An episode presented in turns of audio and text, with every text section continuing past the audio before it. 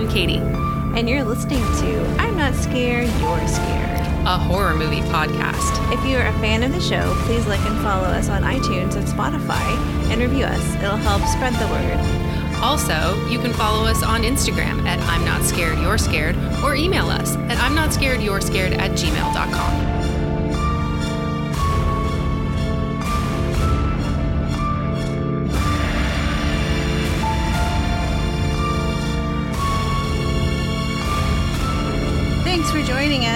talking about Texas Chainsaw Massacre, released in 1974, which is apparently more than 40 years old. Because I just, we did the math, but we, when I say we, it was Tony. Yes. And Tony is back, um, rejoining joining us. Hello. Yeah. Returning This from was- a, you were with our Hellraiser episode It previously, was. correct? Yes. That was fun. Yeah. Watching that yeah. again, and of course doing this was fun. Yeah, it was it was a fun. That was a really fun um, episode, and Yes. it was like hilarity ensued as we talked about how amazing and ridiculous that movie is at the same time. I was so disappointed when you did the thing because that's one of my favorite horror films. I know. I was like, But he did thing." select uh, the movie for this episode. I this, did. Yes. this is his pick, so.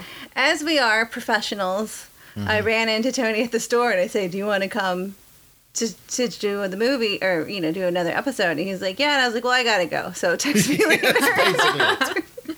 Text me later. So then he chose Texas Chainsaw Massacre, and we wanted to do a heavy hitter this time because we had kind of done, you know, not well known movies. We, we keep tending toward what seem pop, you know, they're enjoyable to us, but they're they are some of them fringe.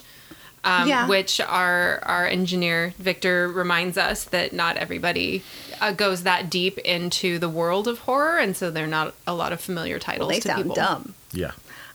Yeah. I mean, let's Whatever, not we're not- alienate our listeners. you know, we're not paying. I'm not paid anything to do this, so I can say no. I'm kidding. Um, all right. So what's we we can start with what's new with you. What's new with you, Tony? Oh, Are you ready? I ready? wasn't expecting that. Yes. oh yeah. Okay. What's new with me? Um, well, um, just like you, Meredith, I work in schools in this town. Is this town anonymous? Can I say where we live?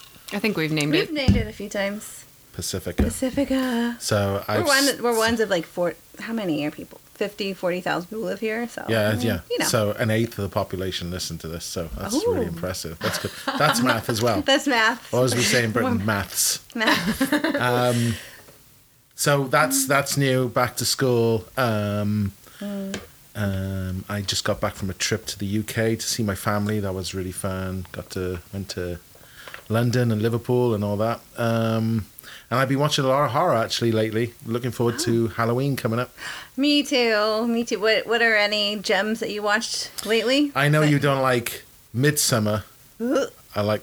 I She just really- threw up in her mouth a little bit. I, I watched that and um, watched. I watched The Thing, and I've watching. I've been watching all the Alien movies as well. Oh, those are good. yeah, Those they're all good if, in their own um, way. They're all good. Yeah. Um, but this one's p- oh, and The Exorcist. I watched that the other day. Um, but this one in particular is really special for me because it was banned in the UK from. Look at my notes. Look at my notes. 1974 to 1999. It was Holy banned. cow. So I didn't see it until the year 1999. I think it That's came crazy. out. I was so excited to go and see that in the Wow. cinema. So they released it in the theater when it was like Yeah, they did. banned. It was a big, big deal when it came out because it was a video nasty. It was banned by the government in 1974, even though there's zero blood in it. Basic, well, there's a little bit of blood. But um, when it came out in 1999, me and my friends, we all went to see it, and I was expecting some piece of cheap B movie crap, but it, it's genuinely disturbing and quite scary in parts. it's crazy. I do like this film. Yeah. It's kind of bad in a, a lot of ways, but it's it, it's very close to my heart. It's such a clever film. Well, I'm glad we got to talk about it. I saw it. I don't know, early 2000s, or maybe no, in high school. Yeah, I saw it. The only time I'd seen it before you watching it this, for this was once in high school, Mm-hmm. and I think I was like fooling around with my boyfriend the whole time, and so I did not really pay very You didn't close really attention just take to it all in. Yeah, I wasn't. I wasn't watching it as a true cinephile in the moment. I was watching it as a 16 year old girl. Yeah, so like Yeah. not into it. Well, um, so all right. Well, I I'm kind of getting in the mood for like scary movies myself too. Mm-hmm. Um, so I've been watching some scary stuff and like. What have you been making- watching? Well, um, oh man, I, there's one movie that I was I have on my like um. Oh, sorry, I just knocked my mic.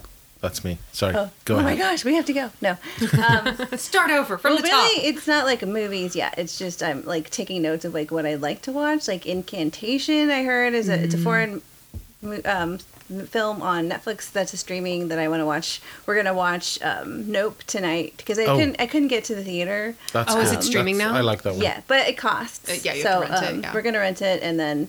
I'll give um, Jordan Peele my watch it. money. Shit. Yeah, yeah, yeah. So I'm really excited, and then I've been watching American Horror Stories to like fill the void, and it's like okay, Yeah. but Yeah. um, yeah, I'm not a huge fan, but I'm super stoked that my my boyfriend, who has a really great wife, um, he's he's releasing a new series in October. Uh, Mike Flanagan. But, Oh, I was, I was like, Victor's long? married.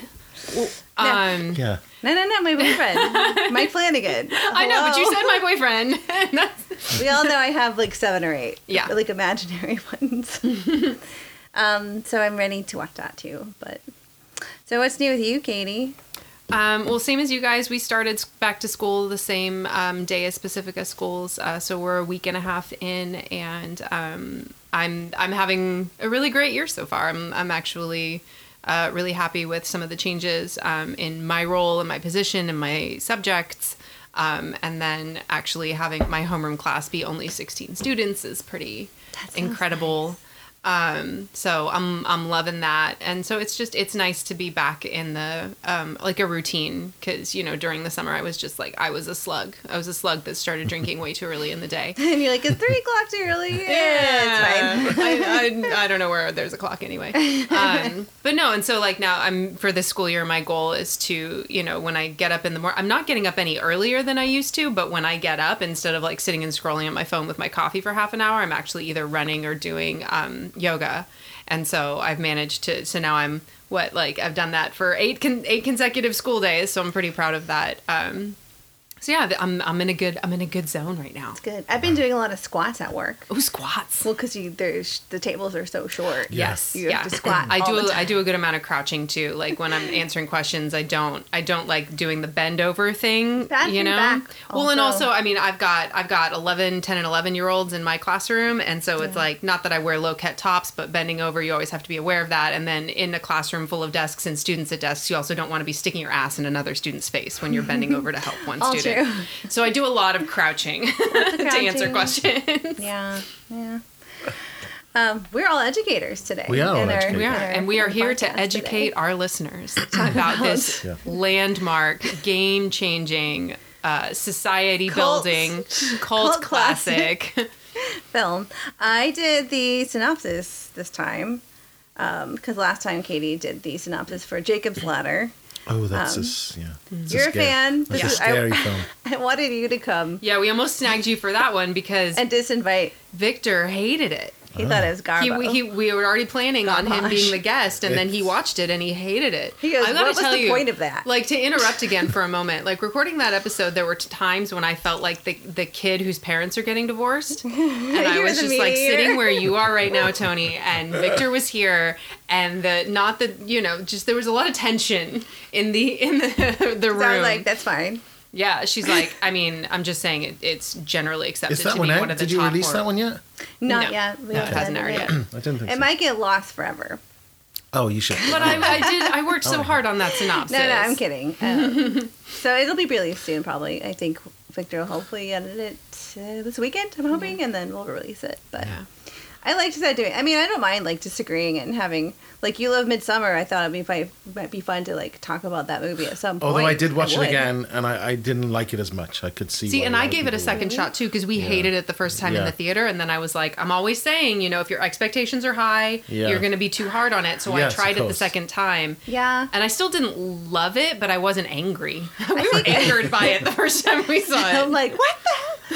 I think I had the same experience as Katie, where well, I actually really not. It's hard to say enjoy. I liked the first ten minutes of her like trying to contact Yeah. her family, and that is horrifying. And that But that I whole think- suicide That was situation. Yes. pure horror. That it was awful. And but Mm-hmm. I think the big part of it was going into the movie expecting something on par with Hereditary. Yeah. which was like blew me out of the water. I was not expecting it, and I thought it It was, was just so, amazing. dramatically different. It was a completely different type of movie. Yeah. Yeah, so I guess it sort of aided and abetted my total dis- Fury. disgust. Well, lower your expectations for Nope then, because it's not what you. I could already have told that by the. As soon as I saw a UFO, I was like, "Why God? Why?" I'm, s- I'm still gonna watch it. and I'm probably gonna love it, but I'm like, aliens, really? Oh, people the- didn't the- like yeah, us it's- either. It's hmm? A lot What? of people had a problem with yeah, us it did. as Yeah, well. but I that's really better enjoyed second it. viewing though. Really? I thought us. I almost liked us more than Get Out Mm-hmm. the first time around. I think they all have something to say, so I'm gonna go yeah. into well, it. and I guess like, a good film it should it Yeah. should elicit different responses from Yes. different Yeah. people. All right, let Anyway, me start the film we're talking about? all right, see, this is what happens when Tony comes. We get on a tangent and have a great old time. Okay. Um, so I'm doing the synopsis today. Do tell. Like it's uh okay, like I said, it's 1974. So the opening of the film, there is a big like um, a lot of words. so I wrote it down like word for word. Um, so I'm gonna read it now. Can you do the voice? The film, actually, we- yeah, is it's that the- John Larroquette. It's John Larroquette. Do you know how wha- how much he was paid to do that monologue? Six dollars? I don't know. A- he was given a joint. Apparently. oh, nice. and you know he returned and, and did the did the uh, intro recording for the 2003 version Oh, yeah. and the um, the Oh. Netflix version was him as well. oh, that's really cool. Well, I and love that I know who just that like is. he was like super excited to come back. That's That's awesome. Yeah. Okay, so John Larroquette is uh, narrating, and it says the film which you are about to see is an account of the tragedy which befell a group of five youths, in particular Sa- Sally Hardest and her invalid brother Franklin. It is all the more tragic that they were young, but had they lived very long lives, they could not have expected, nor would they have wished to see as much of the mad and macabre as they were to see that day. For them, an idyllic summer afternoon drive became a nightmare. The events of that day were to lead to the discovery of one of the most bizarre crimes in the annals of American history the Texas Chainsaw Massacre. And so um, there's suddenly like flashing. It, it's sort of like disjointed scenes a little bit for a little a little while. Uh, there's flashing, horrifying images like of dead and decaying bodies revealed in every flash, and you hear a newscaster kind of talking in the background in the shot. There's a reveal to see a gruesome image of corpses fashioned into kind of onto a monument in a cemetery. The newscaster talks about disturbed graves and investigations that are continuing. And then you see suddenly a dead armadillo in the road. There's a van on the side of the road. A man is getting wheeled um, out of the van as he relieves himself using a coffee can. The wheelchair starts rolling down the hill and the man tumbles out. They continue on their journey in the van and they're just complaining of the heat. Basically, everyone's wet all the time. It's very yeah. Everyone's Yeah. sweaty and hot. Apparently, it was a big heat wave that year. In, in Yeah. Tejas, in Tex- my home state. Um, Uh, known for its uh, lovely, enjoyable weather that certainly doesn't Yeah. change every five minutes. it's the devil's asshole. Yeah. in, in the summer, it's it's not fun. now there's a hurricane. I know. um, so they arrive at a cemetery, and a good-looking lady inquire. Uh, I didn't know her name at the time. I think that's Sally. Actually, it's Sally. inquires with the locals to see where her granddaddy is buried. A man is there. He drinks himself into unconsciousness. He mumbles just nonsense to himself. Also everyone's Tejas. like, yeah, yeah, that's pretty. that was the mayor of Texas. Yeah. Yeah, mayor of Texas. At every- That's at every- backwards they are. They have a mayor for the state. Was he sitting in a tire? I feel like he was. he was. He yeah. was sitting. Sorry. He's been stuck in there for days. that was his company car. Yeah, he's like, this is my tire. Um, no one really, they're like, that's what he does. No one really seemed concerned. Um, they That's continue on Jed. the, He sits in a tire. tire. Hey, Mr. Mayor. Um, so they continue on their journey. Um, well, Sally goes to look for the grave, yada yada. They kind of hang out there for a little bit.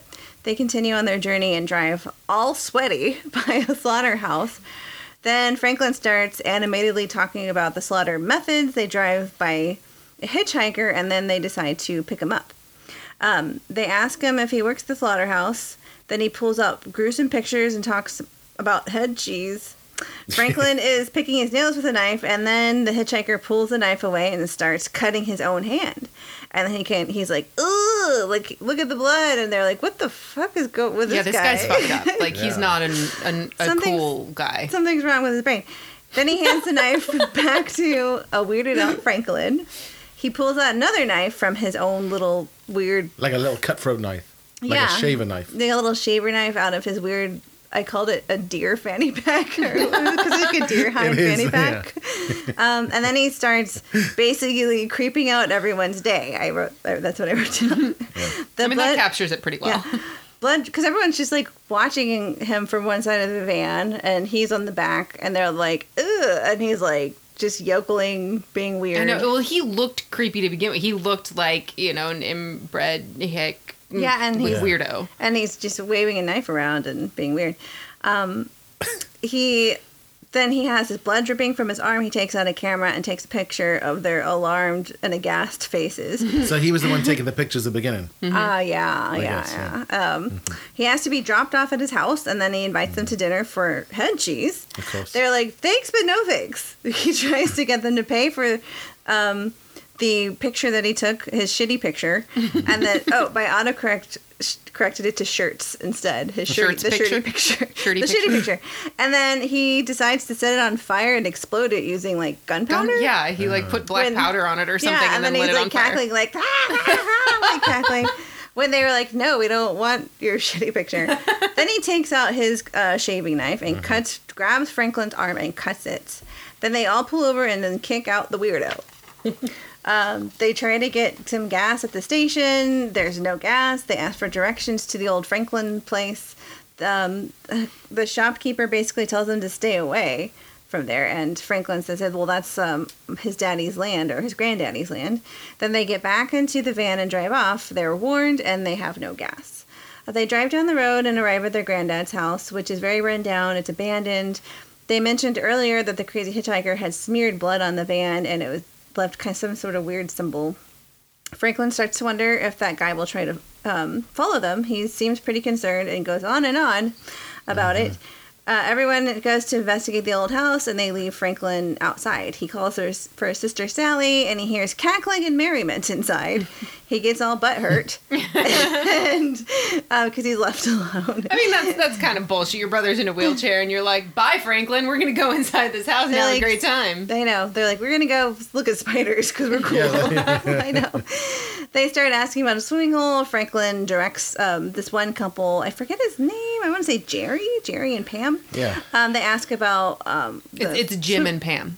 Jim, Jim- and Pam is Shut what you're thinking of. No, then I'm gonna actually start saying that. um, so J- Jerry and Pam I've Done it. um, ask about the swimming hole um, because Franklin had mentioned it earlier, and he directs them on where to go. At this Between point, the two sheds. Yeah, go He says that, that by the tumbleweed. Take a left. Um, at That's this the name point, of his biography. yeah, between two sheds. So at this point, Franklin notices like some weird skulls and feathers on the ground in their their house. He calls again for Sally, and he doesn't receive an answer. Uh, Jerry and Pam, they're looking for the swimming hole. They're like kind of taking their shirts off, like stoked, and then they find like a dried up area where there is no swimming hole, Yeah. and they're they're pretty bummed. And then at this point, they notice there's a house nearby, so they decide to go ask for gas because they hear a generator or some, yeah, some there, kind of there's a noise. very nice generator. Yeah. And they're walking around the property. They're nice cars, which are covered. A generator, they walk to the main house um, and knock on the door. They knock on the door, and then suddenly a tooth falls out. And then, then Jerry said, Here's your, your present. And she goes, Ah. And then he continues like that's normal. The Um, 70s. Oh, wait, no, it's Kirk. Kirk, who? Kirk and Pam. Kirk and Pam. Yeah, yeah. Because she's like, Kirk? Okay. anyway, Kirk opens the front door. He hears a squealing pig and he walks into the house naturally. Um, As one does. As one does. Out comes Leatherface. He uh, smashes Kirk's face in and then slams this metal door back shut. And there's like, suddenly there's a horrifying Im- image. He gets hit in the head and then it shuts like nothing ever happened. It's very eerie. Do you think that there's anybody listening to this episode who does not know who Leatherface is? to be a horror fan and not have at Yeah. least seen it in like the Americana, like the fabric. Yeah, like of- have a mental of- image of what it what it's like. I think it's even been on The Simpsons, right? It's or it's like He's on- up there with Freddy Krueger and Yeah. Michael Uh-huh. Myers. Okay. Yeah, I don't think so, but I mean, I can describe it. It's it was a big lumbering guy who like the actor who played him was over like six something. He was Six- 6'4". Six four, Wow. and That's And he- one of the things I, I tracked for the sequels was the And heights he of wore building high faces. heels when he made the film to make it look even bigger. oh yeah, so he must have been like six seven. I guess he was gigantic, and then he has like he had like a little chef's like thing on, didn't he? Oh, an Have apron. He had wears an apron a lot. It's, a, well, it's that whole slaughterhouse uh, motif He's like, this is my going for. this is my uniform. I wear this to keep the blood Yes. off my clothes. and then he has on his head, it's like skin from another per- human Yeah, being. That's why he and is then the Leatherface. hair. So Leatherface. He's wearing the face of another person Yeah, over that's- his own face. It's a little bit rude. Um, so then, very rude. yeah. I mean, it's really the taking of it that's rude. The wearing of it, you might consider a tribute, Yeah, an homage, I would say it's more snarky, cheeky. a little cheeky. cheeky? So um, Pam is outside on the, swinging on the bench. She keeps calling for Kirk and doesn't receive a response. It's been a few minutes. She comes into the house next and she's looking for him. And then she stumbles into a weird, I call it chicken feather room. Yeah, what was up with all the chicken feathers in that room? With it, I mean, Somebody's bed split open. I get yeah. There's um a caged chicken in there, like just bark barking away. Mm-hmm. Bones, weird bone sculptures, and there are also many, many human that couch, skulls. that amazing couch made of bones. Oh yeah, There's that's like crazy. a long shot of the whole couch. All these like, it's just weird like furniture made out of human, but Yeah, which is bones. kind Sounds of like comfy. links to the Ed Gein thing, then, yeah, yeah, which definitely. we'll come to. I'm sure. Yes, yes. So, um, Mm-hmm. so you see all this like as the viewer, and then um, she takes it all in, and she's looking at the room. Then she starts screaming, and she's like, "What the fuck is this?" But she's just screaming. She attempts to run out, but Leatherface captures her and puts her on a meat hook, Yeah, um, which is horrifying. And I an can sort of that feel it a little bit when uh, she does Yeah. that. It gets he does used that. repeatedly throughout the the sequels. That Yeah. element, and um, yeah, it gets other times it's used. It's way more realistic than yeah. this one. Then this one, you just you don't really obviously see much. It's, Yeah. it's very like this is what happens, and you kind of have to imagine the rest. Yeah, they're like, we're not going to bother trying to execute the special effects to show you it going into her back. We're just going to let your imagination do the work. Yeah, yeah. So then at this point, she sees what happened to Kirk. He's there dead. Um, Leatherface turns on the chainsaw and then starts working on Kirk as Pam just watches and screams. Meanwhile, the rest of the friends, Franklin, Sally, and Jerry, they're waiting by the van. Franklin's convinced the van marking on the van means something. Franklin asks Sally to help him find his pocket knife because she had it last. Jerry decides, basically, I hate every time Franklin talks. Am I going to Franklin just, like- is the fucking worst. I just feel like it I'm has to be. sorry. he is. I'm sorry. I'm sorry you're disabled, yeah. but he is. You don't realize because when you see him roll down that hill at the beginning, you don't hate him yet. But then later on, You're like, you- I'm glad you you want went him to down roll that down hill. that down the hill. hill. You want to push him down s- a Yes. couple more. Yes. So Jerry decides to go um, walk to that creek that he knew that Kirk and Pam had gone to, and he wants to go see what what the where the hell they are. Franklin and Sally wait by the van. Jerry wanders over to the other property in search of the friends, and he knocks on the door. No one answers, but then he sees one of their sweaters, like kind of hanging on the side That's of the right. porch. Like a blanket So thing. yeah, so he knows it belong. I mean, he, he knows it's theirs, and they must have been uh, there. Jerry starts to hear giggling inside, and he thinks that it's his friends, um, and he thinks that it's a trick. So that he wanders inside the house, and Jerry sees all the craziness inside, and then hears a knocking in the cooler. Uh, he opens the cooler and sees Pam emerge. She's kind of bluish. Yeah. Uh, briefly, 'cause- As one is when one emerges. Is emerges. she from still a alive at that point? Because that was like, Yeah, almost but, like, like, a barely? spasm. Yeah. She's alive, but like not with it anymore. she's she's still just like, alive. oh, crazy. Um, she emerges briefly. That's like an all-purpose noise that you. like "Ugh." I use it every every synopsis. I don't know how to turn it off. This is a new watch. Anyway, um, Pam emerges briefly when he when Jerry opens it, but then Leatherface comes out and kills Jerry. I think he knocks him in the head too, or was that a, a chainsaw? I can't remember. Um, well, There's there- only yeah, one chainsaw death in the whole film. Yeah, and they use the element of the the hammer to the head because that's another nod to the whole slaughterhouse backstory of the family. So there's that Yeah. hammer to the skull element. yeah, yeah. And Leatherface kind of has this moment of regret, doesn't Right. he? That's the bit where he holds his hands in his face. And he goes, Maybe "Oh, maybe the face the face over his face was falling Oh off. yes. Yes. So I said Leatherface goes looking out the window and appears to have some kind of existential crisis. It's like that As he meme where sits Kermit the on Frog is staring out the window into yeah, the rain. the yeah. Oh no, in the rain. Yeah, that yeah, one. he's like, oh gosh. So then mm. night falls, and Franklin and Sally wait by the van. Sally mm-hmm. decides to turn on the van headlights, honks the horn. Oh, yeah. The two of them decide to start calling out their names. Franklin wants to go to the gas station, but Sally refuses. Mm-hmm. She wants the flashlight that Franklin's Oh holding. my god, he the doesn't flashlight, flashlight. argument! I Yeah, wanted to blow my own Yeah. brains out listening to them argue over that flashlight. You know, if they fight. Give me the flashlight. and he relents. He goes, "Oh, oh, Sally," um, and he, but he agrees to go with her. And by with her, I mean she has to push his ass through Right, the yeah. bramble. Through the worst track. Yes, it's, Worst it's very trail. bad. She storms off, and Franklin begs for her to slow down um, so he can keep up. Then she, they start And she's like, shouting. Suck it, Franklin. I know, basically.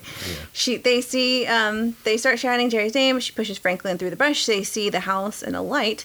Franklin bitches about her pushing capabilities, and Sally complains that it's impossible. Franklin tells her to stop. He's like, I hear something, but she's basically like, Shut the fuck up. I'm like done with you. or she's like, whatever, keeps pushing him. You're only here because mom made me bring you. Yeah, I know. but out comes Leatherface with his chainsaw, where he saws Franklin down, and Sally runs her ass away. Runs away. Um, and that's the only chainsaw death in the whole film, Yes. Yeah. which is really impressive. It's pretty, pretty crazy. So, Mm-hmm. Leatherface pursues her as she gets caught in the dense brush. He swings the chainsaw, and he's able to pursue her because he has a chainsaw. Um, Oh, and then the chase, this crazy chase. It's like insane. A, it's like Benny Hill. Yeah. you want to turn on the music? She runs to the murder house, Yeah. um, unknowingly, obviously, for help and runs inside, Mm-hmm. slamming the front door closed. And then Leatherface has to cut through the door with the chainsaw. She finds two corpses that are dressed very nicely Yeah. and mummified and begs them to help or for help until she realizes that they're dead. Then she proceeds to jump from a window and run away. Not for the first time in the film. right. Leatherface, that's her Only MO. She's Sally jumps through the window, Yeah. whatever her last name is. Um, Heart, hardest. Hardest, yeah, hardest, yeah. Leatherface chases her more as she stumbles through the brush. She struggles, bloody. She eventually collides with a stick. Um, Leatherface catches up and she screams and runs for her life more. She gets to the gas station, and the gas station attendant uh, is there um, that they encountered earlier who warned them, like, don't go there. He opens the door and lets her inside. She begs him to call the police. He looks out and he does not see anyone. Basically, uh, Leatherface is gone.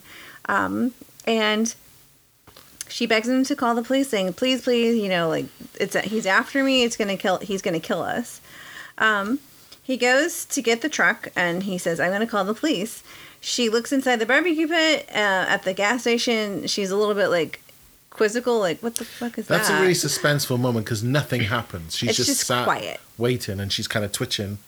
yeah And she ad- admiring the barbecue. and she's just being really quiet and she seems like a little bit like something's bro- not Yeah, right something a little yeah. bit yes and um so he comes um he comes back with his truck he emerges with a bag and a rope and she's like oh my gosh he's like now come on calm down now and she's like no and she gets the knife and she he easily gets it away from her and beats her with a broom. A until broom, the A broom broom, attack is yeah. brutal. and then um, knocks her unconscious. Yes. He um, and then he ties her up and puts the bag over her head. He drives home. He puts her in the truck, and then he's he pokes her with the broom and cackles. Yeah. He sees the hitchhiker from earlier. He's driving down the road, sees the hitchhiker. He gets out at the truck and of the truck and yells that he almost got caught. Yeah. And um, the hitchhiker's like, I, didn't- I won't get caught. You know, I don't know what he was doing, being weird with corpses, taking pictures and stuff. Yeah. Um, they both drive back to the murder house. He yells more and is pissed that he has. He tells the hitchhiker, "You left your brother alone, and his brother has killed everyone." Um, the Way ten- to go. You were supposed to be sitting. And what happened? So then he sees uh, the gas station attendant. I think he's an oldest brother or like a dad figure. I'm not really sure what he is. They're probably all Yeah. interrelated. Yeah, interrelated. He's a dad, brother, dad. Brother, dad. No offense, Texas. Oh, wow. Oh, okay. burn. Oh, okay.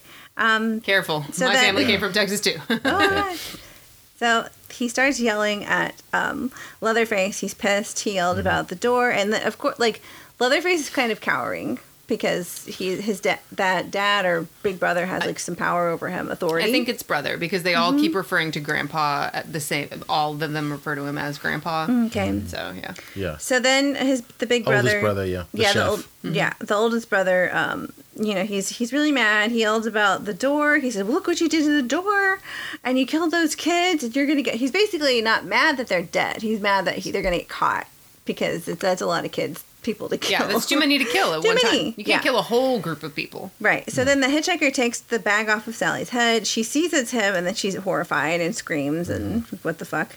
The oldest brother, um, you know, he starts talking about it, like waxes poetic about their horrifying family. He tells her to take it easy. He she sits there bound and gagged to a chair, and they he says we're gonna have supper soon, um, and. At this point, she looks up and you see that the light is made out of like human bones and like leather, and it's Yeah. fuck, fucking Yeah, it's crazy. It's another- bones. There's bones in that lamp. Um, so Leatherface and his brother bring down the corpses, Grandpa and Grandma, for dinner. But Grandpa isn't dead. They decide to cut Sally's finger, and Grandpa starts sucking on her finger as Sally ah, looks wide-eyed and horrified. That was like it was like a sexual assault was going Yeah. on. Like of all of the horrible things that get done to people in this movie, that just him sucking the blood That's out of her cut And it's finger. very That mouth ASMR. It's like, it's very ASMR, yeah, like Yeah. the the noise. Oh, Yeah, it's very loud. Yeah, it's. I don't it's suspect he's brushed or flossed in many years, so that's I mean, there's something's very wrong. and there's definitely some hepatitis going around this household. Absolutely. tetanus abounds. Yeah. Um, at this point, you know, there's a lot of frames of like wide-eyed Sally, like Oh her just God. like tears streaming Yeah, from her all eyes. the as she's, close-ups There's like, some of her super eyeballs. close up. Yeah, that's she had some cool. beautiful green eyes, She does, but it's yeah. like It's really insane. they utilize that a Um, lot. So at this point, Sally wakes, uh, passes out, and then um, later she wakes. And And she she's starts like- screaming again and riles up the locals. I said and they start howling in response. Uh, Leatherface And and they're at the, dinner hitchhiker. table at this point. Yes, they're at the dinner The table. Mm-hmm. famous dinner table scene. Sally screams and begs. They mock her. Mm. She just sits there terrified.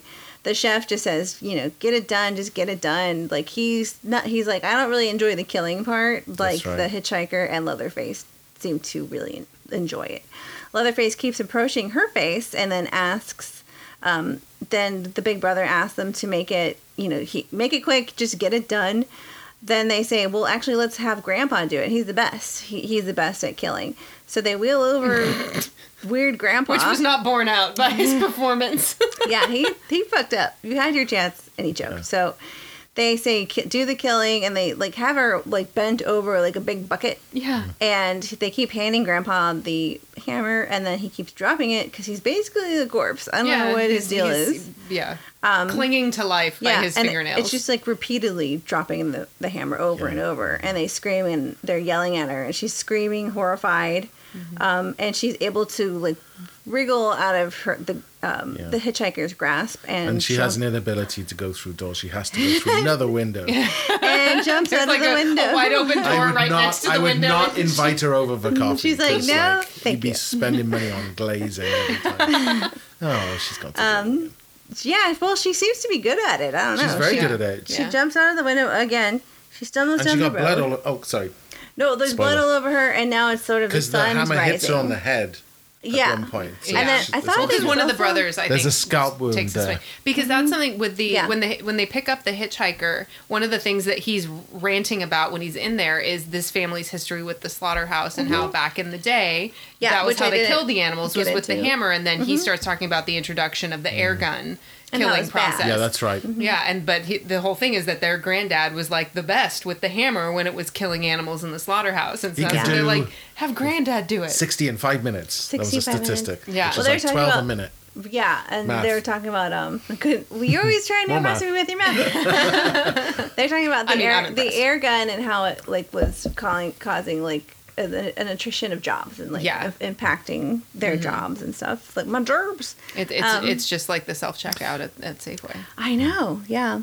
So then um, she she runs. She's pers- she jumps out the window. She stumbles down the road and p- is pursued by both of the men, the hitchhiker and Leatherface. She starts getting cut by the hitchhiker while he's in in the road, and then he's not really paying attention, and she runs out of the way, and a semi runs and barrels down and runs him over. Yeah, that's awesome. Um, a chase happens as the semi driver gets uh, p- pulls over, and then he's like, "What the fuck?" And he's like, just running around, not saying anything, just running in circles. Yeah, he was not the most helpful guy to show up in that moment. Um, In fact, you don't know what happens to him because he runs off. he just runs Yeah. off. He's like, "Fuck doesn't this." even get back in his truck. Yeah, No. well, I do not understand why he didn't drive. Like they they jump Just get into back the in. cab of the truck and then they crawl across and jump out the other yeah, door. they like They there's don't like he chase drive forgot- through it. away. He forgot how to drive. There's a chase through the cab a few times. They Yeah. just keep running through it. I don't know. It's Yeah. weird. It's like, hey, how about you turn it on and drive away? Yeah, remember that thing you were doing like two minutes ago? Do that again. He forgot. Drive You the know? So truck. traumatized. Yeah. Another truck, a normal, regular truck, Another drives, truck, yeah. comes by and picks up Sally, and she's just in the back screaming. Um, Uh, the- there's that great It's how shot she does of the it. Yeah. sunrise. it's and, uh, insane. Yeah. yeah. It's beautiful. Um, and then Leatherface is just left swinging his old chainsaw on the road, mad. and it cuts. he- And I and love that the ending. Yeah. It's great. That's the end. Yeah. Good. And that's Texas Chainsaw Texas Massacre. Chainsaw. yeah, that was a good synopsis. Did you write that yourself?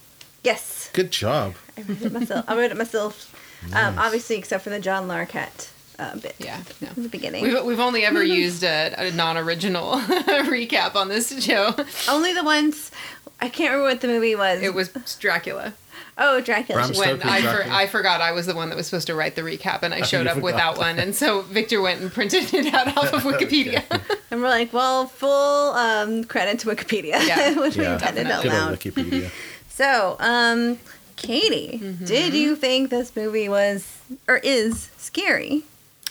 Um, I I think that it it's decent. It's decent. I mean, I, I wouldn't say that it's not scary at all. I think there are elements that make it less scary to today's audiences, um, whether they're seeing it for the first time or having a repeat viewing. Um, I think that it's uh, its cred is legit. Um, regardless of whether or not like watching it actually frightens you or makes you jump or makes you scream or leaves you feeling scared afterward. Um, but I think I think it's an achievement whether or not you you think it's actually scary. Um, something that I was checking. I don't know if I'd mentioned this to you before, Meredith, but at the um, end of my last school year, one of my students um, gave me as a gift a, a book that was about horror movies that were based on true crimes and which Oh, crimes were. Yeah, yeah, I remember that. Um, I was like, what's the title? I need that book. yeah, it's called. I think it's called Beyond the Horror. Okay. Um, but and I haven't. I've been working on another book, so I haven't read it yet. But I knew that Texas Chainsaw Massacre was in it, and so I just quickly skimmed that part of it t- today. And obviously, we know as as Tony already mentioned the Ed Gein um, origin of the story. But it said in in the little opening paragraph um, something that had occurred to me when I was watching this is was this the origin of slasher? Um, and Yeah. the uh, criminologist that wrote this book that that was the the position he was taking. That um, he was arguing it was either Psycho. You could potentially argue um, was the real first slasher movie, but it's also very much universally considered a psychological horror film. Whereas uh-huh. Texas Chainsaw is was maybe the first true slasher film, which we know that that's uh, of all of us that have uh, appeared on this podcast that that's my genre is is Yeah. the slasher films. Um, so I think that uh, as as an example of a slasher film, it that does if that's your thing, then it's scary. yeah. Um, because it, it really does that well. The the attacks are are well shot, they're well timed. The um, it's very unpredictable, it's unexpected. Um, it has all of the elements that that make a good slasher villain and slasher settings. Um, so yeah, I think that uh, I think that it's scary in its own way. yeah, definitely. You know, it's not like ghost or or demon or haunting scary.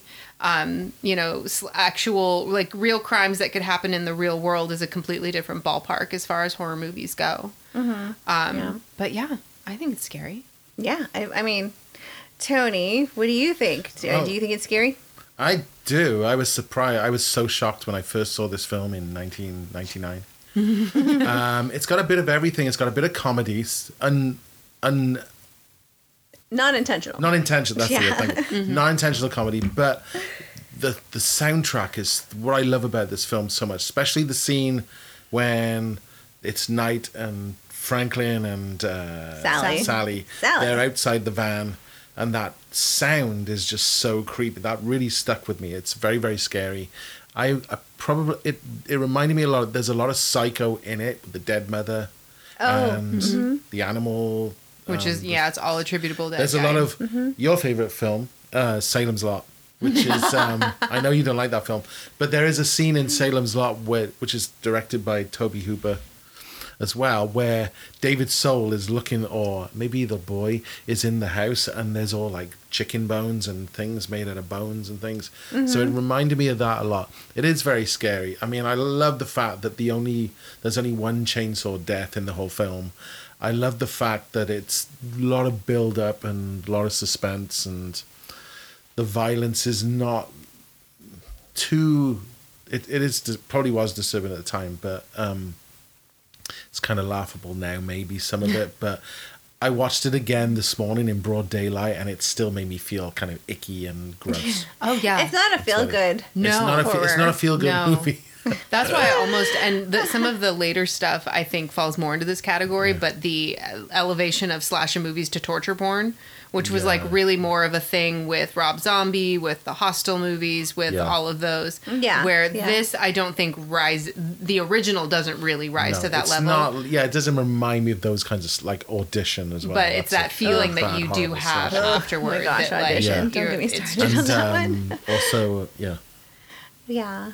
Um, Did you think you? it was scary, Did you Meredith? think it was scary, Meredith? um, I think it's very scary in that, well, I, I like that a lot of the parts where there there's no like jump cheap jump scares. It's Yeah. like if there's something coming out, it's going to come kill you. They there's it, yeah. nothing, you know, campy about it, and I think that's Mm-hmm. one of the reasons this movie holds up so well. Like, sure, the dialogue with Franklin just Yeah. yammering on.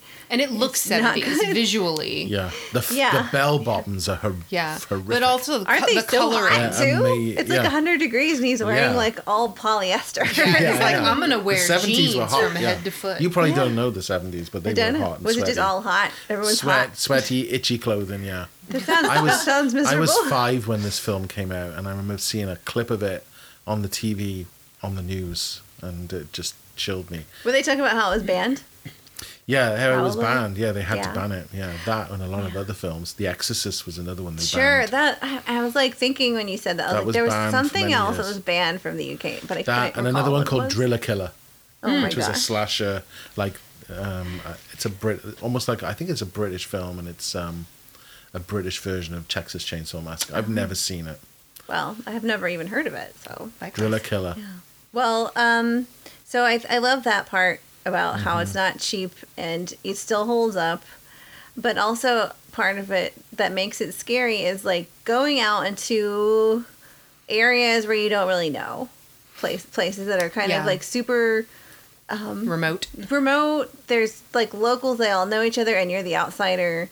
It's it has a very very weird vibe of like um what's the other movie where it has like um Burt Reynolds and it's, it's the Deliverance? Deliverance, Deliverance, yes. yeah. So Yeah. It, it's like they come in and they're like, we're gonna Why have a isn't great that time. considered a horror movie? it Yeah, should be that's a- right, but it has like that kind of feeling of dread. yeah Um, too. Yeah. And you're out of your depth you don't know who Yeah. these people are And you yeah, think- you're in someone That's why I else's find that- backyard. That, scene at the petrol Yeah. station when Sally is like um, waiting for something. He goes out to get the truck, and it's like, hang on, has he got killed? Has he hasn't come back? But that whole build up is Yeah. really good. And And, there's a, there's a Belgian film. I don't know why it just popped into my head. Uh-huh. If you like Strangers in a Strange Land called Calvaire, have you ever seen that? no, uh-uh. That's a really disturbing film about a guy who gets lost in the woods and he comes across this town, and there's no women in the town oh no. all these men, and it's just very gritty and grimy and grubby and scary. There must be weird reasons why. Mm. Also, I think another part, and and I tend to not. I tend to shy away from what you I call like horror porn, like that kind of like Hostel stuff, Yeah. and I don't feel like this gets to that point. So that's why I actually still enjoy it, and I usually shy away from slasher movies because to me they seem like old tropes that are Yeah, you know played out, and I Mm-hmm. get bored. But this one, I don't feel like that is the case, so I really enjoy it. Um, and I think it's scary for sure, but it doesn't make. I mean, I could fall asleep instantly probably Yeah. after watching it. yeah, it, does, it doesn't linger yeah, on you. it doesn't. No.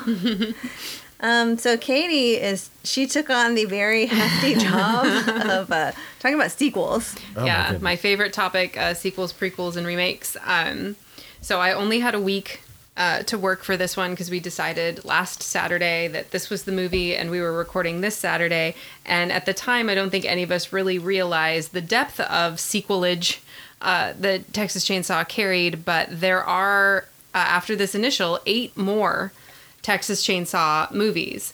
Um, of those, I was able to watch five and a half of them this Good week. God, well done. That's some good effort. That's really good work. Which means that there are two that I had already seen in the past that I did not get an opportunity to rewatch. And then one new one that I had never seen that I only got halfway through this morning before I had to stop. And that one's brand new, basically. Yes. I mean, like Yeah. a year old, Yeah. too. Um, so uh, to start out w- with the sequel, so Tobe Hooper was the director of the first one um, and the real, you know, man behind the project. Um, and I, we'll probably talk more about that later. But he also directed the second one. Mm, okay. Um, and then uh, we've mentioned already he directed Salem's Lot as well, but also Poltergeist. Um, oh, right. did. Yeah. Yes. So and there was like all that. Um, yeah. Was it Spielberg or Poltergeist? Or- yes, uh, yeah. Was it really Tobe him, or Yeah. was he just the yeah the name on the the name on the thing? Right. Um, but then he also was involved in producing the, um, the sequels that came out in 2003, 2006, 2013, as well as the one that was titled Leatherface. So he's been really involved in the franchise Mm-hmm. um, pretty much all the way through. Um, the second one came out in 1986. So the I mean these sequels are really spread out. So the original 74, the first sequel came out 12 years later. Um, it was just yeah. titled Texas Chainsaw Massacre 2, and uh, it starred Dennis Hopper. Yes, I saw that. I'm Yeah. like after Blue Velvet. What Yeah. was that before? I don't know. So he's playing a Texas Ranger, and he's supposed to be Sally and Franklin's uncle, Oh, okay. and so that's why he's got um, a vendetta against the killer because his niece and nephew were were well, and that's the thing is the premise. The premise changes on whether or not Sally survives. oh, um, as far as the second one, Sally's killed as well. Okay. And so he's kind of on this avenging. He's the avenging angel. Um, so uh, when I watched the first one, I was like, "This is this is such a perfectly '70s movie." You jump into the second one, and you're like, "There's never been a more '80s movie than this movie that I'm watching right now." So uh, Um, they like they got rid of the polyester and everyone's wearing uh, neon, as- and they look like Rick Astley and all of it. um, but uh, what you might not realize, and will be happy to know, Meredith, that um, it was a Tom Savini film. I love him. He's Yeah. my favorite. Tom Savini, the godfather of all horror. Yeah, and so he's responsible for all the special effects in this second one. And this movie is campy as hell. You would not believe it. Like, there's a good portion of the point where Leatherface is laying siege to these people at this radio station, and he's literally wearing a suit jacket with this loud '80s tie.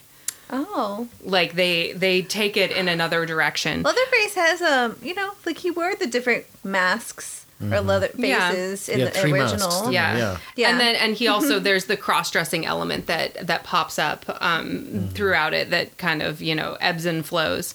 Um, but uh, so I also one of the things I also tracked was the um, Rotten Tomatoes uh, rating for Oh all no, of them. I'm guessing it's like twelve percent. Well, so the original was an 89 percent. It's Okay. like Good, Beautiful. good, good. Yeah, It's number two was the second highest uh, at a 45 percent. Gee, God. oh, It is pretty bad. Yeah, that's not as bad as I assumed. No. Um, but uh, there's just the the Savini effect. Once you know it's him, you're like, yes, you are there for everything that he's doing. There's a point where a guy who's driving a car gets the top of his head sawed off with the chainsaw, and the just the blood shooting out, just the flat, nice, clean cut across the top of his skull, and the blood spurting out. It's so beautiful. It's art. It's well, I mean, it's delightful. It's Totally art to like, make it look as real as possible. It's And then there's another point where this character we think is dead has had his face and sections of skin all over his body were removed, but he's still like alive and participating in the scene and interacting with other people. And so, you know, Savini was really giving it his his best effort. Um, the main character is actually this DJ of a radio station, and she is so obnoxious. Like you just can't take any more of her, and you are subjected to her the entire movie. Is she the Franklin of this movie? kind of, Part kind two.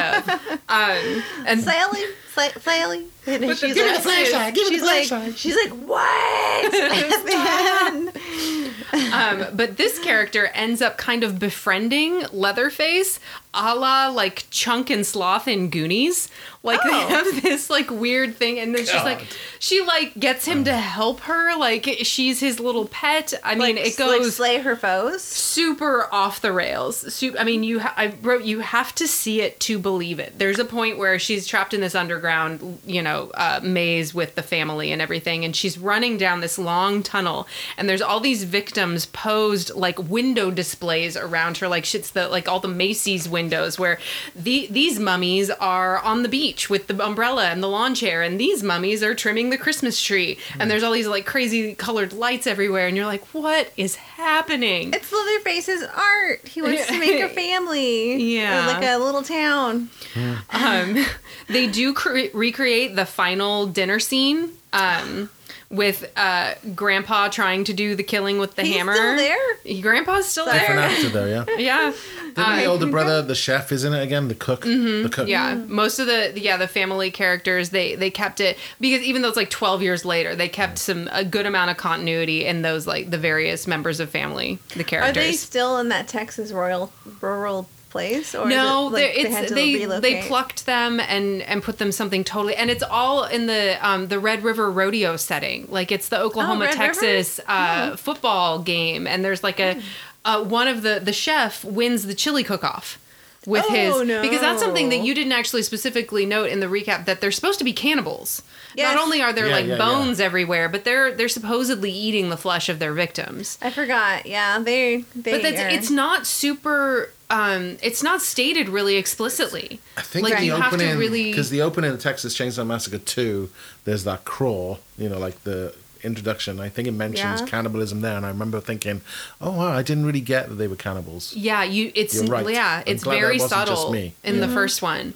Um, but it is something that they come back to, and it's supposed to be Mm. really a big part of the identity of this family is the cannibalism. Um, but then, so it's kind of funny that he wins this chili cook-off. Yeah. Ooh. Yeah. So they like loaded up a truck like the Clampetts and went to the I Red guess. River chili guess. cook off. I guess. Um, yeah, so number two, like when I was first watching it, I was like, uh, this is the most terrible movie. Yeah, but then, especially then after watching, you know, like five more, um, realizing that I think it holds a pretty special place. Um, in the canon, where it almost is, it's more worth watching than some of the other sequels that aren't so ridiculous. Just because it has it has so much personality. Like it obviously went in a very dir- different direction from the original, but it see it had like a cult classic vibe in and of itself. Like so it- it's just like it sounds like it could just be fun if you want to put on. yeah, like like a, like, fun, a Rocky horror experience. Oh, you know, okay. just just out there Yeah, and and surprising. And I think when you like start a movie and if you're in it for different reasons, it can really impact how you. yeah, like, how if it's not what you you're expecting or. Mm-hmm. not what you were looking for. Um, Right. But yeah, like looking back now that I've seen uh, some almost all of the sequels, I'm like, okay, I get. You know, if I were gonna, I would definitely tell people, oh, skip this one, skip this one. But it's like if you wanted to watch a sequel, I mean, it's it's entertaining if you know what you're getting into, kind of. Got it. Yeah, that makes sense. So that was number two in 1986. Uh, number three came out in 1990. So that's, you know, four years later. Was that Texas Chainsaw Massacre 3? Yeah. So the full title was Leatherface colon Texas Chainsaw Massacre 3. Right. Um, and it featured a, a super young, sweet faced Viggo Mortensen. that's Viggo right. Mortenstein. No, Yeah. I'm. Um, however, this one had a Rotten Tomato score of 13%, which put it in last place of all of the sequels. Ran, fun fact: he was like married to the the lead singer from the punk band X, and they had Oh, like really? a child together and stuff. And I was like, really? That's so random. Yeah. That's random.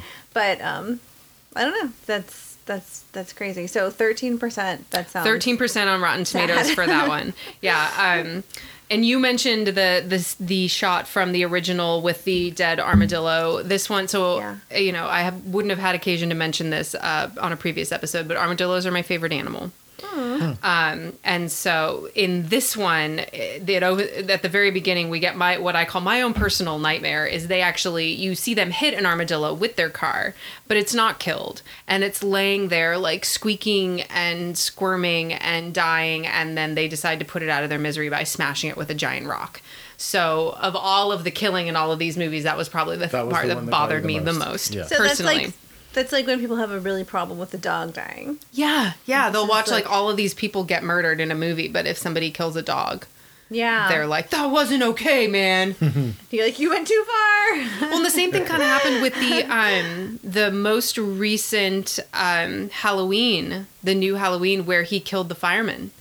And there Yeah, was this big so uproar that like you about it. had him Michael Myers kill firemen, that's not right. And it's like he kills doctors and nurses and cops and He doesn't a- teachers and children, but children, they're yeah. like we're going to be in an uproar because he killed firefighters. right. Yeah. Don't touch our and- firefighters. yeah. This is America. Those are, you They're know, sacred. Sacred. Sacred. Yeah. uh, sacred people.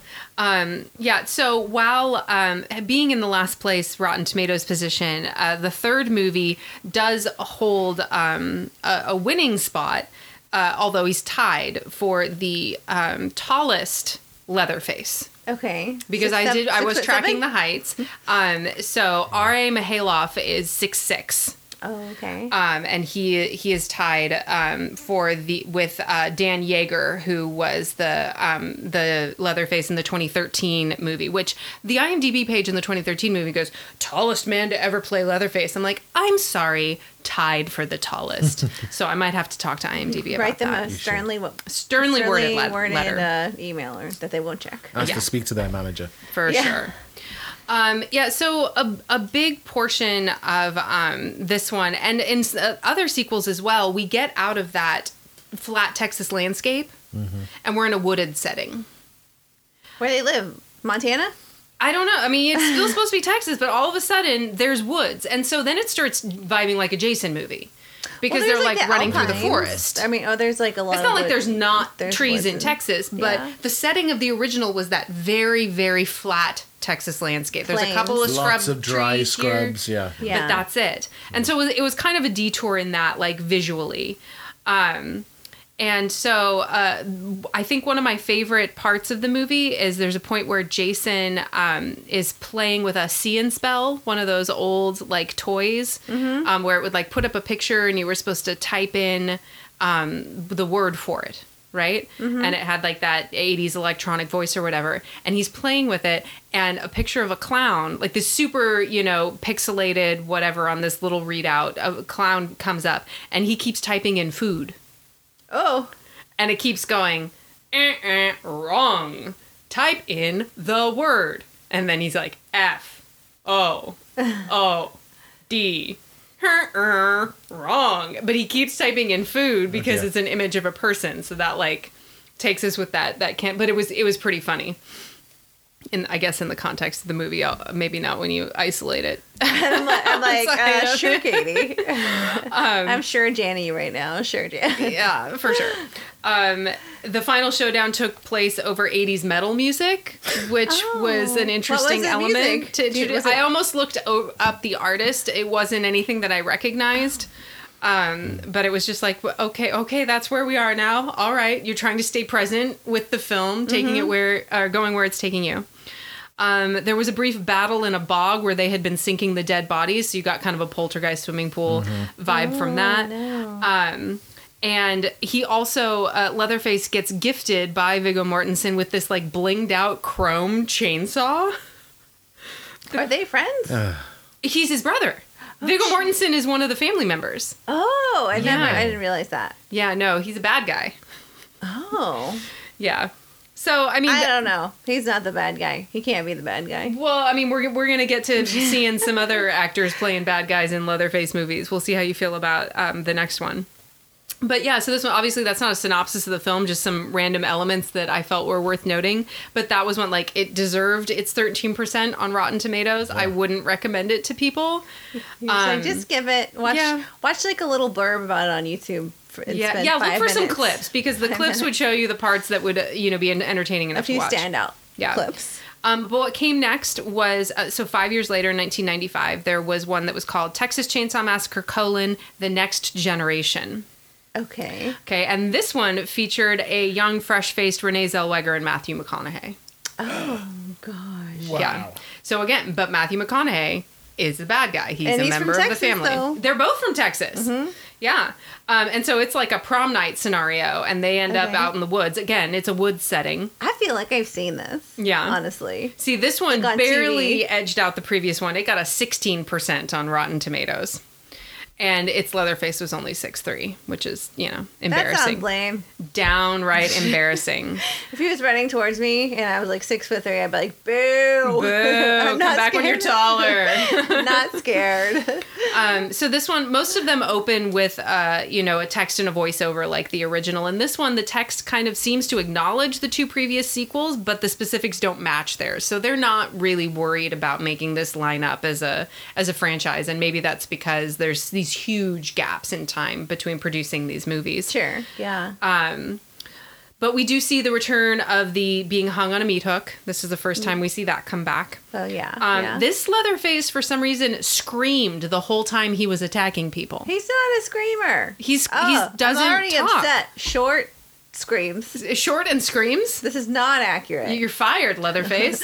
Worst Texas Chainsaw ever. yeah, it's got Yeah. everything. Is he a chimpanzee? Maybe. right. Yeah. So um, we see a pretty and and you want to see um, impressive performances when there's these star people that are huge stars now, and you know that this is before they that. got their break, Yeah. and you want to see the glimmers of their talent in these early really bad vehicles that they're in. Well, I Um, mean, like Jennifer Aniston was in Leprechaun, and Right. like She a lot was, of yeah. exactly. Not to say like oh Jennifer An- Aniston's like a talent, but I mean it, you know enjoyable. at yeah, least, no, you she know, she so. Mm-hmm. clearly has something to offer. or She wouldn't have done as well as she has. Um, so you know, you're watching Renee, you're watching Matthew to to see that Renee uh, does pretty good as our damsel in distress in that she's um, Is she good at screaming? she's good at screaming, but she's also pretty tough, pretty smart. You know, doesn't doesn't invite herself into the dangerous settings. At her escapes, there's one point.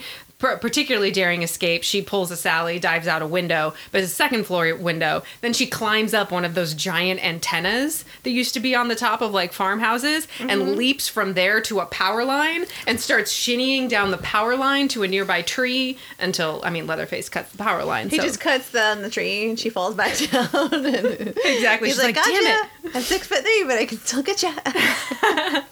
Um, and this is also the one where he goes full Dr. Frank-N-Furter, like fishnet, Oh, high really? heels, makeup. Like his face, the the face that he's wearing doesn't even look like it's a human face that he took off of a body. Mm-hmm. It just looks like a latex white woman's mask with bright red lipstick.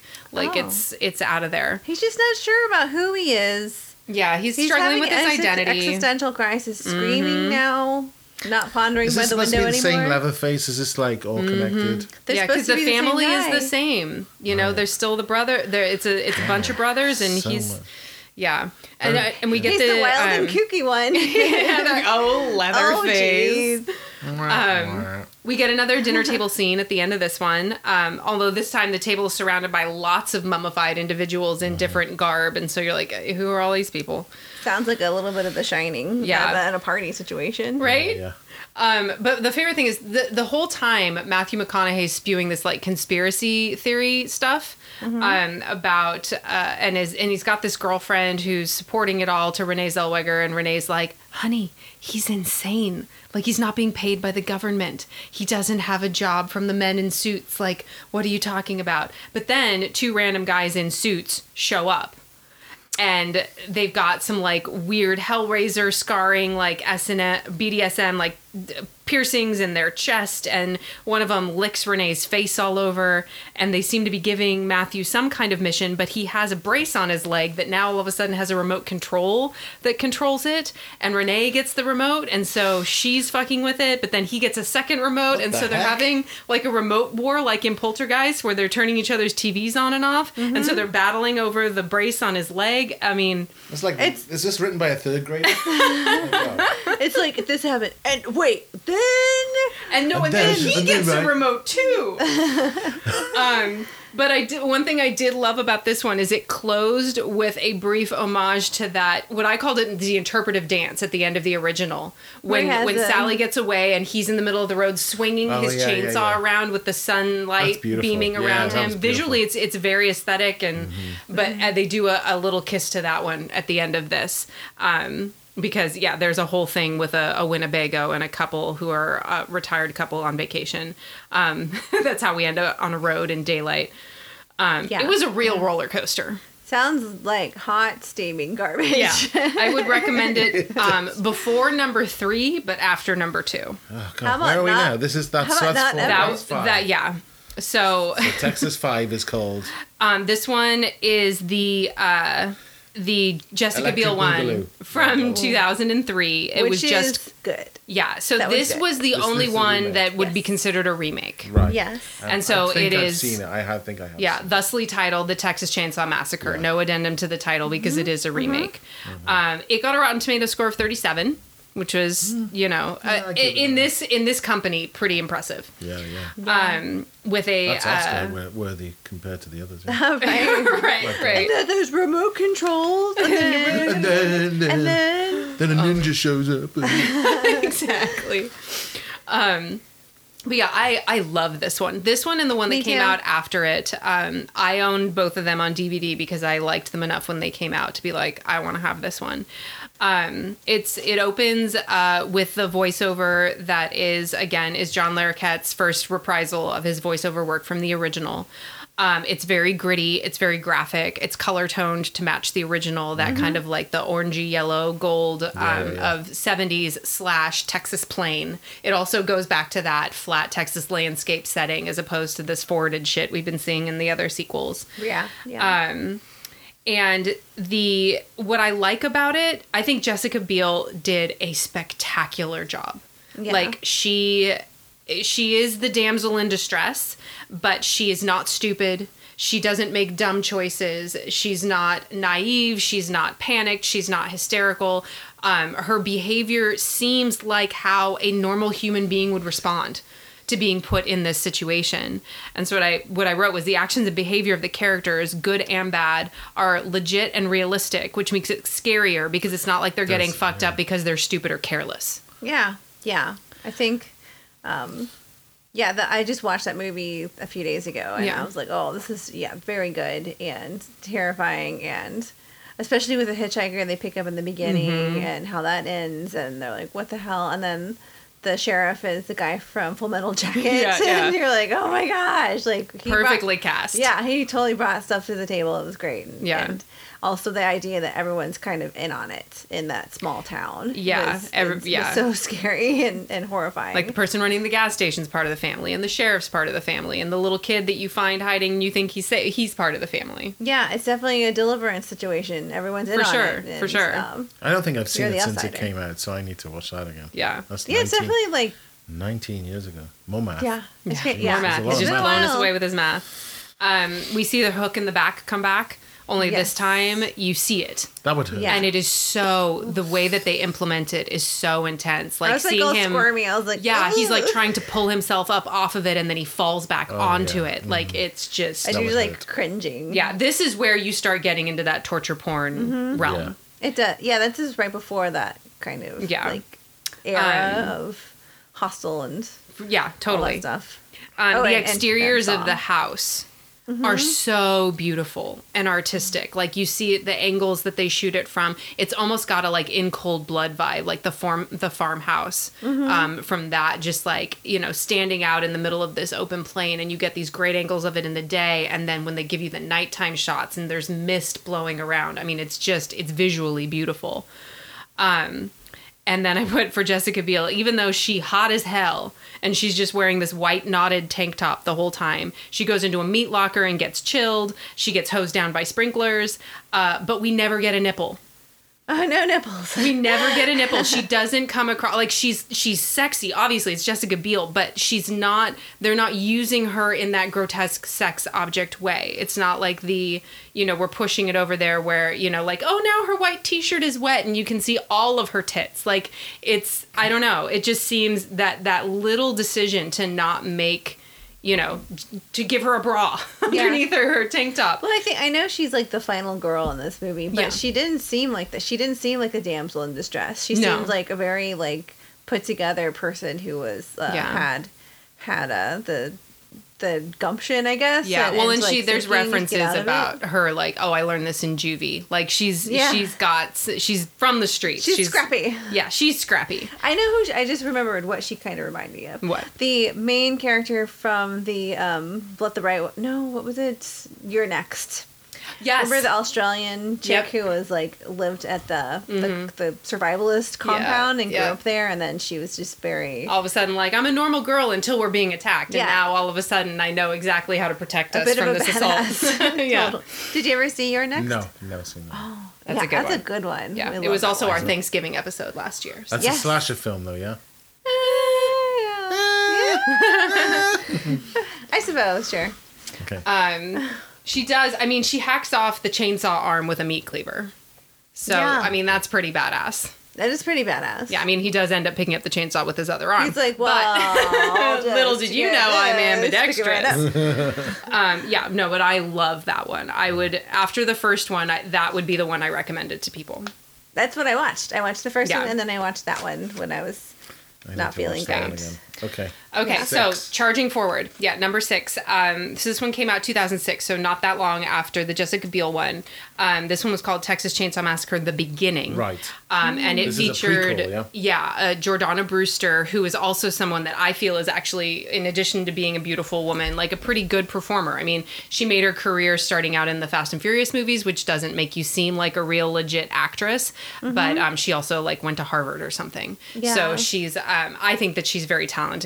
Um, and so this this one got a 15% on Rotten Tomatoes, and this was one that I did not get an opportunity to rewatch. I d- did not get to that one, um, but it is it is a prequel Yeah. um, to the basically coming before the the Jessica Biel story. Okay. yeah. Um, and what I remember from it visually, it was very similar. Like it matched the the time period, the um, the imagery, the setting of the original. Like it really lined up with the Jessica Biel movie um, in it in its visuals. I feel like I watched it, but I can't recall. Like, it, is she brunette and have like Yeah. super blue eyes? Yeah, and that's did- her. And she had like a black and white shirt that was like all stripy. I, I don't know why she. No, I think like- she. I think we were back in the white tank top because remember they're out in the middle of Texas in the seventies. Oh, that makes sense. Yeah, And they're it's sweat, tank top, sweating. yeah. sweating, They're sweating, all over the place. Very gritty. Um, but yeah, I um, I remember liking that one very much. I did not. I haven't seen it in many years, um, but uh, I remember it being almost as good as the Jessica Biel one. Right. Okay. Um, the next one that came out was in 2013, so that's another big leap. We, we've got seven years before the one that was just called Texas Chainsaw.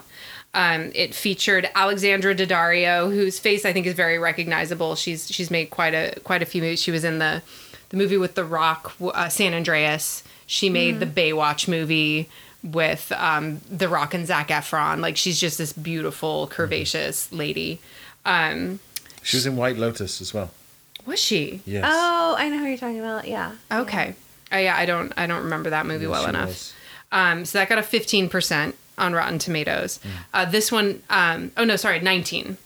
The Oh, Jordana good. Brewster got fifteen. This one got up to nineteen. Wow. Um, and I've seen this one, but it was the other one that I didn't have a chance to rewatch. But the premise of it that I remember is that she inherits a house. Yeah, and so okay. she shows up in a one, too. van with a bunch of friends. That the, like I just inherited this giant house out in the middle of nowhere. Let's, Let's go, go check, check it out. out. And Leatherface is still living in the basement. And he's like, Essentially, "Well, guys, hey guys, I want to stay here. this is my house. Yeah. How dare you?"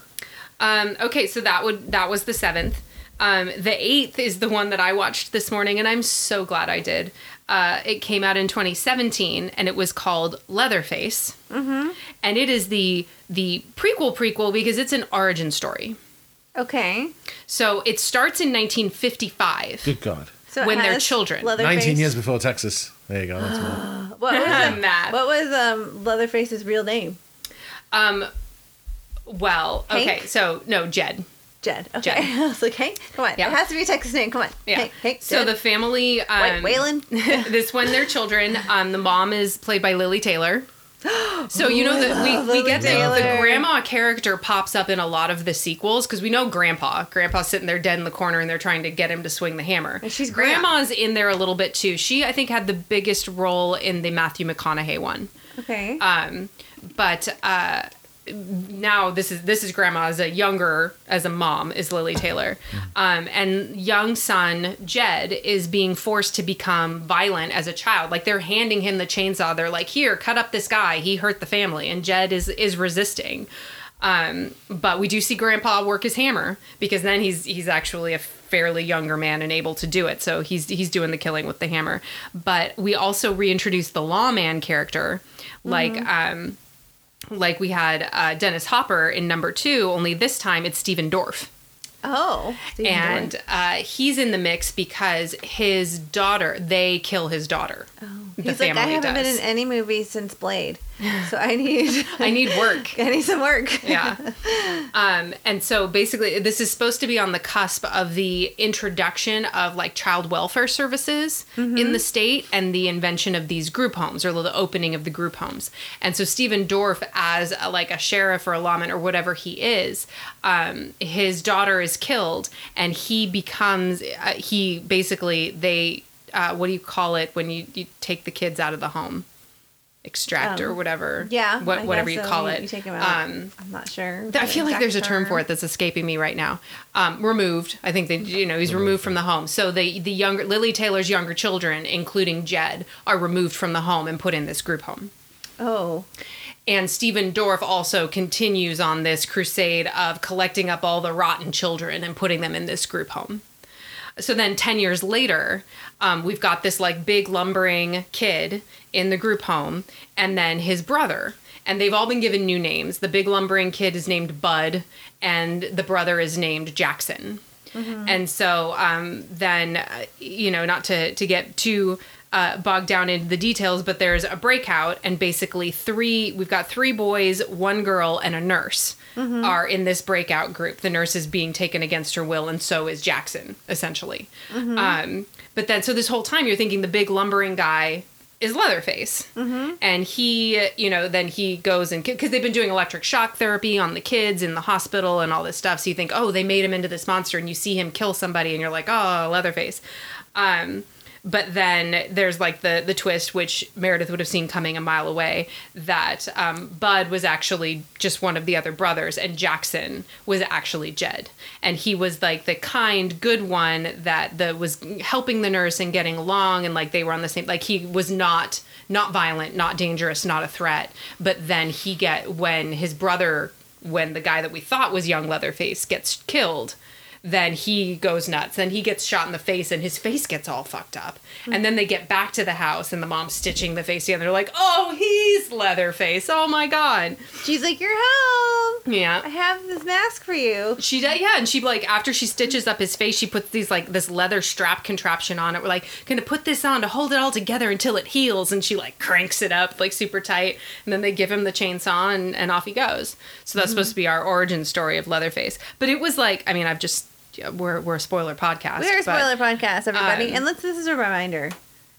We spoil movies. We spoil movies. That's what we're so here for. know. But I um I actually really liked it.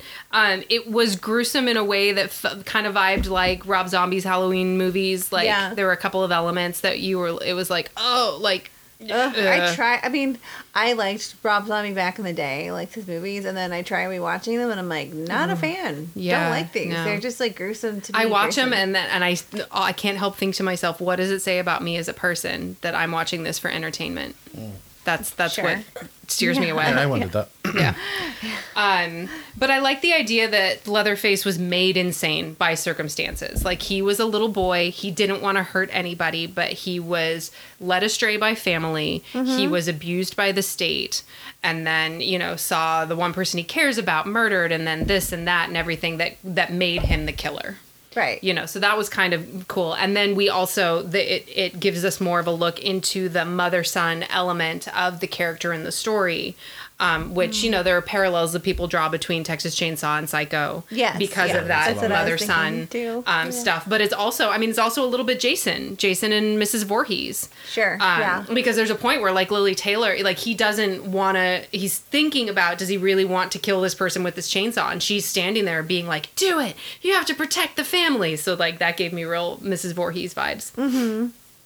Um, yeah, and so then there's one more, the last one that I only was able to watch half of. Um, the next Netflix film that just came out this year called Texas Chainsaw Massacre, um, which seemed really cool. I'm gonna finish it when I get home. Um, and I did like the the uh, trend of like the Jordan Peele movies where you're taking like this old franchise and you're plugging in some new like modern society concept. Yeah. And so this it's it's you know I don't know if it's really gentrification that they're talking about or whatever because I, mean, a haven't seen the little whole thing. A little Um, bit. Because, I mean, they come in and they're like, we're better than you a little bit. Yeah. We're gonna film? buy this This is town. a film, yeah. It's Yeah, like- yeah. It's on Okay. Netflix. It's a Um, Just look, I'm looking movie. it up. So. And Did you the see who's in it? Who else? N- no, who else is in it? The OG Sally is in it. That's the same actress that plays Sally. I think so, but I could. or because there's another character jenny who's also an old blonde lady so the actress that played sally i could see being either Yeah. Well, there's an old character who who's a law yeah woman. yeah because sally comes back the character comes back i, I Yeah. hadn't looked into whether it was the same actress or not Okay. but that was the um the one of the notes that i made that it was cool to see sally's character get a jamie lee treatment yeah. because it was like the old lady coming in to battle but I could be mistaken. Well, according to this, um, the girl from eighth grade, isn't it? You ever see that film? yes, I love yeah. it. I mean, and she was in the I second like the season of movie. castle rock as well You didn't like that movie? no, no, no. I didn't like eighth grade, You but I didn't? liked the movie. yeah but I remember feeling like horrified, like, oh gosh, I remember. can't watch a movie about eighth grade. like That was the worst year flashback to, ever. like, yeah but no she, feeling wa- she was in season two of castle rock too she was um oh, the girl's daughter. the daughter yeah The- um, um, yeah. yeah. so she's cool uh, then the other thing that you know popped out to me which obviously this is uh, voluntary suspension of disbelief but uh, leatherface is supposed to be over 80 years old at this point. How i mean he's still he's still lifting a chainsaw he's uh, still Oh, my back. yeah, right. Like that's that's a bit because what I the point that I came up with is that that it's issues that arise with really long franchises if you don't immortalize the killer like Jason or Michael and mm-hmm. make them mm-hmm. somebody that's constantly resurrected so that they're obviously superhuman or supernatural. This is still just supposed to be one man that has lived this whole time, but based mm-hmm. on the you know the Leatherface origins, he was born in the 40s. Mm-hmm. So how is he rocking and rolling at this level in 2022? Exactly.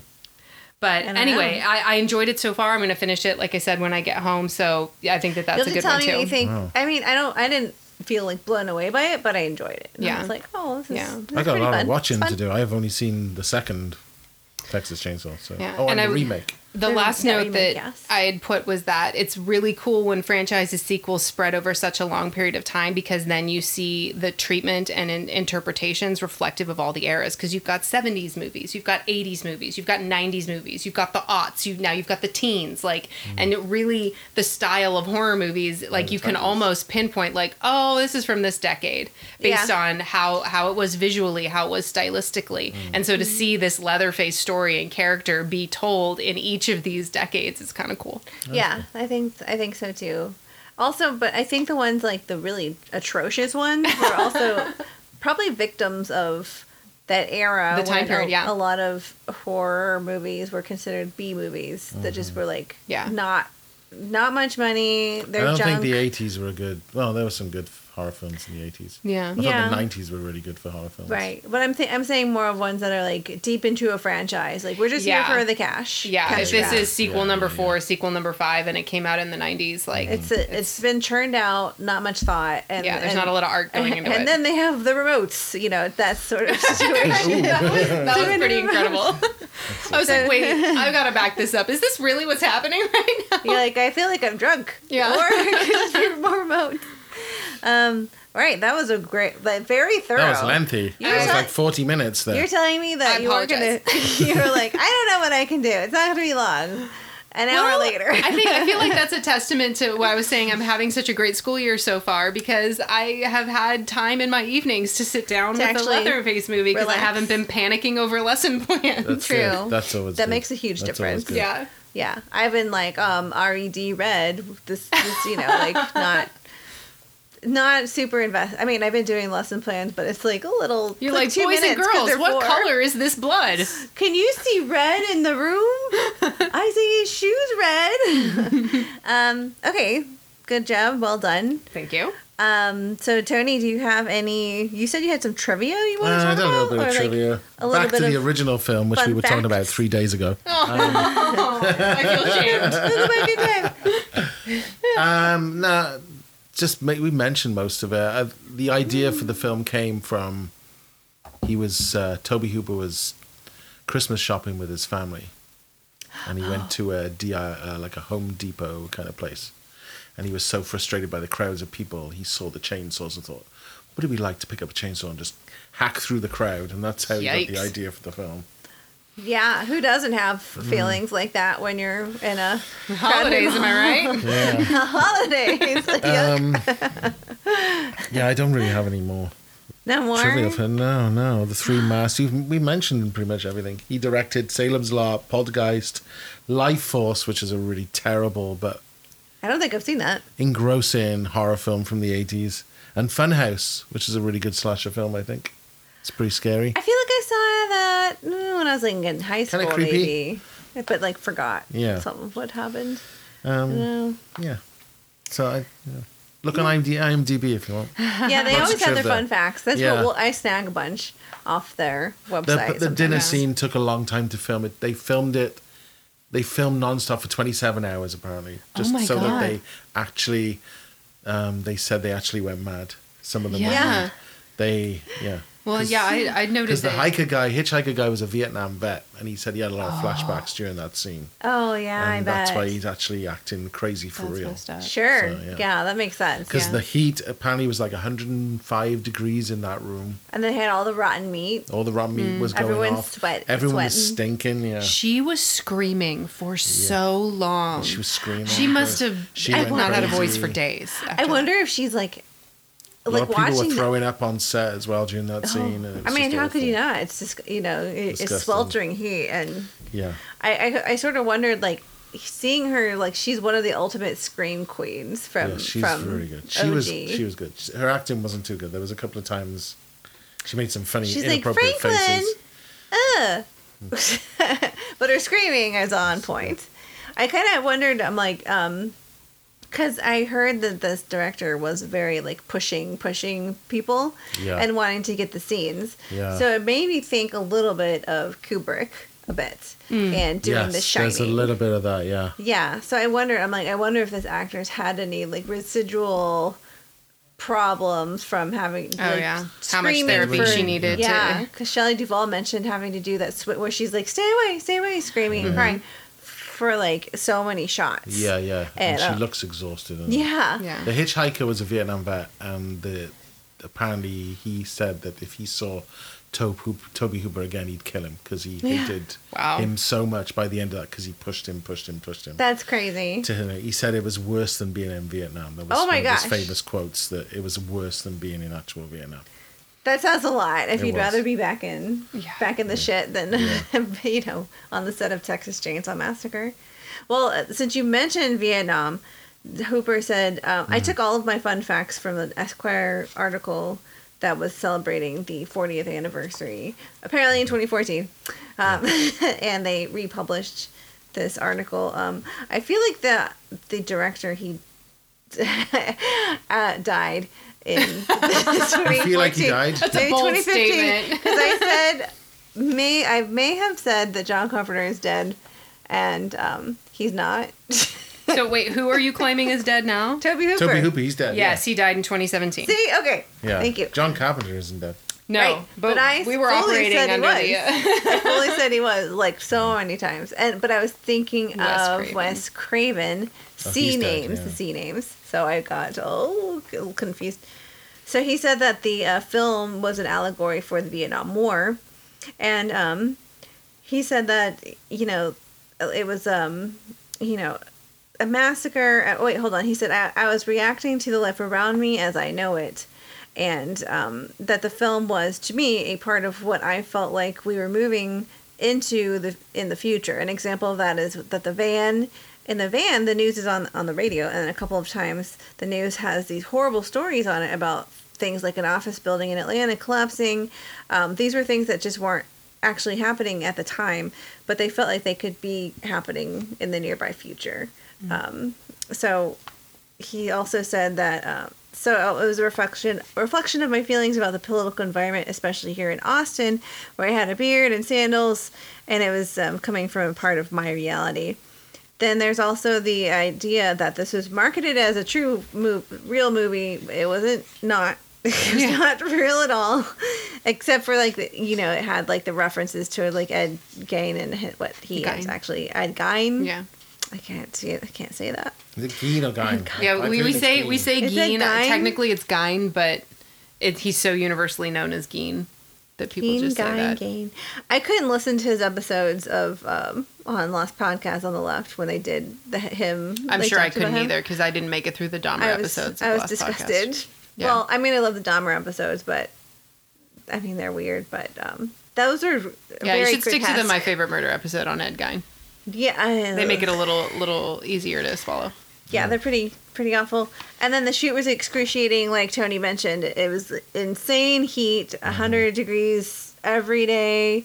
Um, so Hansen, he uh, his last name is Hansen. I can't remember his recall his first Gunnar. name. Gunnar. Hansen. Gunnar. Yeah, yeah, yeah. Yeah. He played he played Leatherface. He was six four, Oh, and he was friends with. Um, and from he was from Reykjavik. and, and he got the job because the lead actress was his. Well, they were best friends. Oh, okay, And gotcha. she um, said you should audition for this film, and he did, and he got it. Yeah. So really, they were best buddies. That's nice. He's like, I'm chasing you. Whee! He's probably saying that, and then Oh, they had to edit it, it out. He's like, I'm coming to get you. They're like that's okay. We'll just uh, dub over that. And she goes, "Oh no!" Runs. Um, so he gets asked. Uh, he well, he did get asked often. It was it the film was it fun? And he's like, "Not at all. Not a, a bit of it." He said, I, "It was on the other side of 100 degrees. All of the shooting. It was in Central Texas, and it was humid." And it was also bad. I wore because I wore a mask, and it was made out of latex, and um, I could breathe through it okay, but it was up tight against my skin, so I was always just soaking wet underneath it, and I had to wear a wool suit and wool trousers the whole time. oh God. And um, yeah, he also mentioned. I think I read somewhere else. He was like, basically everyone like avoided me because I was like all sweaty Yeah. and smelled, I bet he stunk, and yeah. I looked horrifying. I'm sure everybody smelled. I think Right. everyone's down. It just smells. Um, and then we mentioned this earlier. It's not as gory as you might think. One of the most amazing tricks in filmmaking in the horror genre Yeah. is the fact that you really look at the movie, you realize there's no blood, and there's not really much graphic violence on the Not screen. really, no. Yeah, it's all the threat kind of violence is ever present, but the Yeah. actual You see the guy kind of get hit, knocked in the head and fall, That's the probably most violent bit, and the wheelchair guy falling on Frank guy falling down the hill. And he goes, he's, That's yeah. probably the most and violent and then later you're like, that's fine that he fell down the hill. yeah. But anyway, she had fallen further. um, so it's the editing and the rawness and the craziness of, of the experience. and the screaming. Mm-hmm. And then Marilyn Burns, who plays Sally, was really terrified. Um, she was tied to that chair, and as the family of cannibals ta- um, taunted them, and even though the dinner scene was like five minutes, it was over twenty, like twenty-seven hours of shooting. Twenty-seven hours non-stop shooting. Yes, um, which is insane. And she said that, or said that the whole dinner scene was burned into my memory. And I think just because of the misery of it, um, I, I don't think that was Sally that said that. I think it was um, um, Gunnar that said that. Hey, this is very unprofessional, but I gotta go. Oh, you do? Yeah. Oh, okay. Soon. Okay. Um, so then at that point, we're really just on the verge of mental collapse um, during that dinner scene. And it Yeah. was just, you know, awful. So that's it um, as far as trivia. We did Um, not decide what movie we were going to do next time. Nope. We'll we- edit that in later. All right. anyway, so thanks for joining us. And Thank I you. hope That was fun. whoever stuck through all of Katie's sequels and prequels, Hey. God. thanks. so last time I do that for you people. now you have to watch it, so I don't have to because that listening to it was better You're like, than that was actually bad enough. it sounds so awful. I took Alright. one for the team. well, okay, bye. Good Bye. job. Bye. All right, so our next movie choice for our next episode is Halloween, released in 1978, and Katie has more information on um, the movies after because I, I she's more knowledgeable about it. I, I am the, s- the sequel psycho. Um, Yeah, so the original um, from 1978 is epic and incredible and amazing, and we will pay a lot of attention to that in our next episode. But um, since the franchise is so significant and lengthy, uh, I think we're going to devote two episodes to Halloween this year. That's how we're going to spend our October.